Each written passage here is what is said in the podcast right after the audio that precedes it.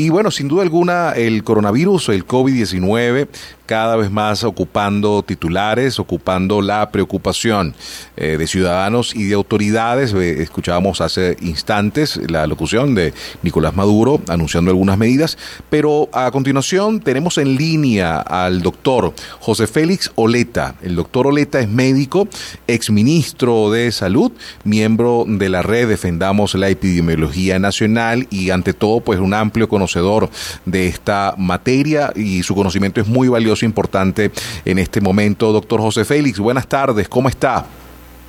Eh, buenas tardes para ustedes y para los oyentes. Muchas gracias por la oportunidad de conversar con ustedes. Sí, recordaba doctor José Félix que conversábamos semanas atrás eh, justamente acerca del coronavirus en momentos en los cuales eh, estaba apenas eh, surgiendo ¿no? la preocupación y no había llegado a la magnitud de pandemia que tiene hoy, el hoy en día de acuerdo a la Organización Mundial de la Salud. Su apreciación, doctor, de la evolución que ha visto de la expansión y sobre todo justamente pues de cómo percibe usted el sistema de prevención en Venezuela Venezuela ante el coronavirus? Bueno, sin duda en las últimas semanas ha habido un crecimiento exponencial de la epidemia al punto que la máxima autoridad de la Organización Mundial de la Salud la declara una pandemia en el sentido de que es una afectación global, está produciendo en todos los continentes básicamente, y existe transmisión comunitaria de la enfermedad dentro de algunos países. Así que mm, los ah, la evolución, el desarrollo de la epidemia va más mucho más rápido que la velocidad con que se están dando las respuestas en diversos países. Eh, las medidas de contención han demostrado ser insuficientes y mm, se procede entonces en algunos países a tomar medidas de distanciamiento social como la que han aplicado en Europa, en, en Asia, en los Estados Unidos, más recientemente, ahora a partir de hoy, eh, la suspensión de algunos vuelos de Europa y de Colombia eh, hacia Venezuela.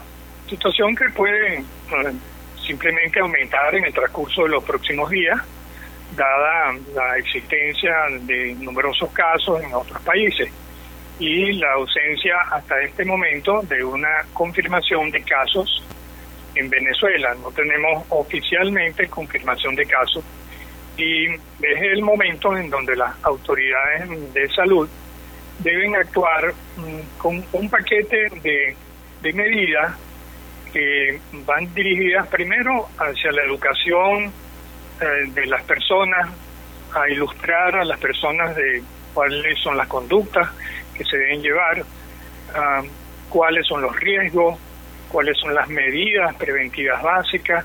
Creo que ese esfuerzo es muy importante, debe hacerse una campaña de educación para todo público y para saber cómo ah, actuar en el supuesto pues que aparezcan síntomas y que hayan personas que tengan sospecha de la enfermedad, quienes deben acudir o no a los hospitales para no colapsar los sistemas de salud. Así que el esfuerzo más grande en este momento, eh, si me permite una recomendación, sería precisamente ese, los preparativos, concentrarnos en los preparativos que todo el país tiene ah, que iniciar como parte pues del control de este tipo de problemas.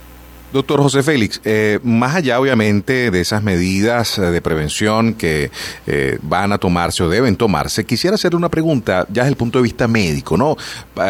para que nuestros oyentes puedan entender un poco de qué estamos hablando.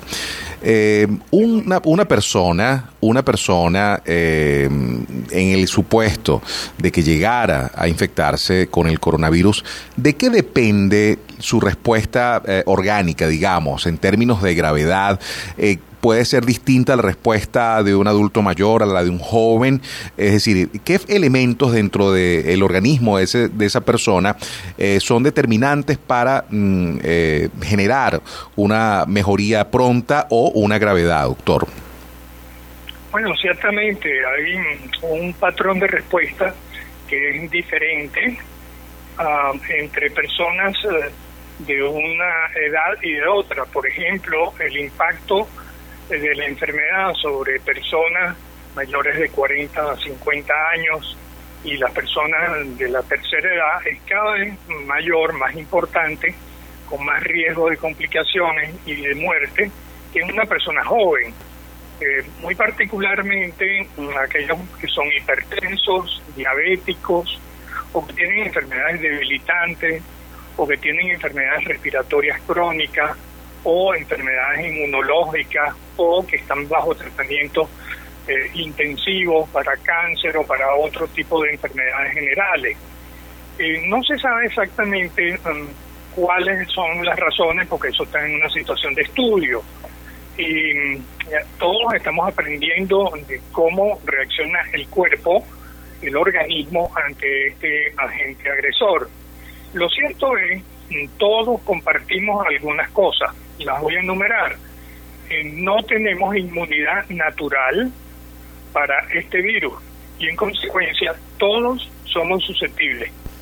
Aún los niños, aunque tengan síntomas menores, ellos pueden eh, ser transmisores de la enfermedad y de hecho lo son y a veces son más transmisores que los adultos. Los niños socializan más, gritan más, este, saltan, se golpean, están en contacto íntimo, de modo que eh, los, muchas veces los dispersores más importantes son los niños.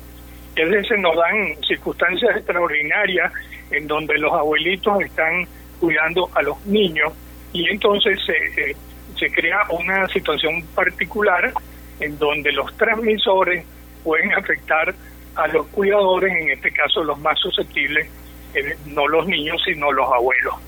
Otra de las características de esta situación de pandemia, a diferencia de la pandemia de H1N1, es eh, mm, la dificultad que existe para desarrollar a corto plazo una vacuna. Eh, se espera no menos de un periodo de seis meses para que se pueda desarrollar con toda seguridad una vacuna que sea efectiva para el tratamiento, digamos, para la prevención de, casos de personas que puedan estar susceptibles al problema.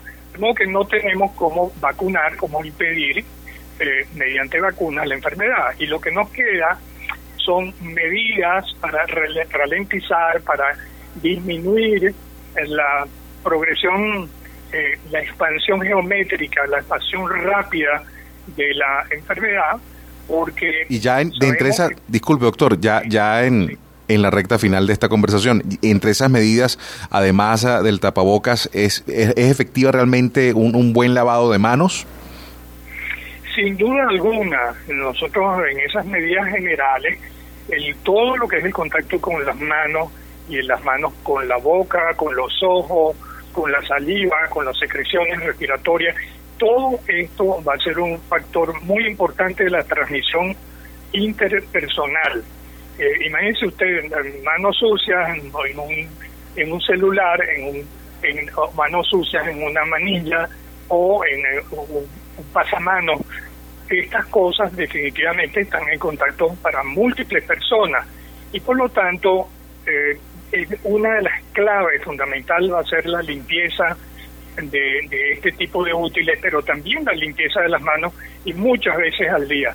Se lo digo particularmente a nosotros los médicos que tenemos que hacer contacto con muchos pacientes, no solamente es el tema del saludo de cortesía, el, el saludo a distancia, sino que tenemos que hacer el examen clínico de nuestros pacientes, examinar los órganos, la boca, las vías respiratorias, en fin, tenemos que hacer una cantidad de cosas.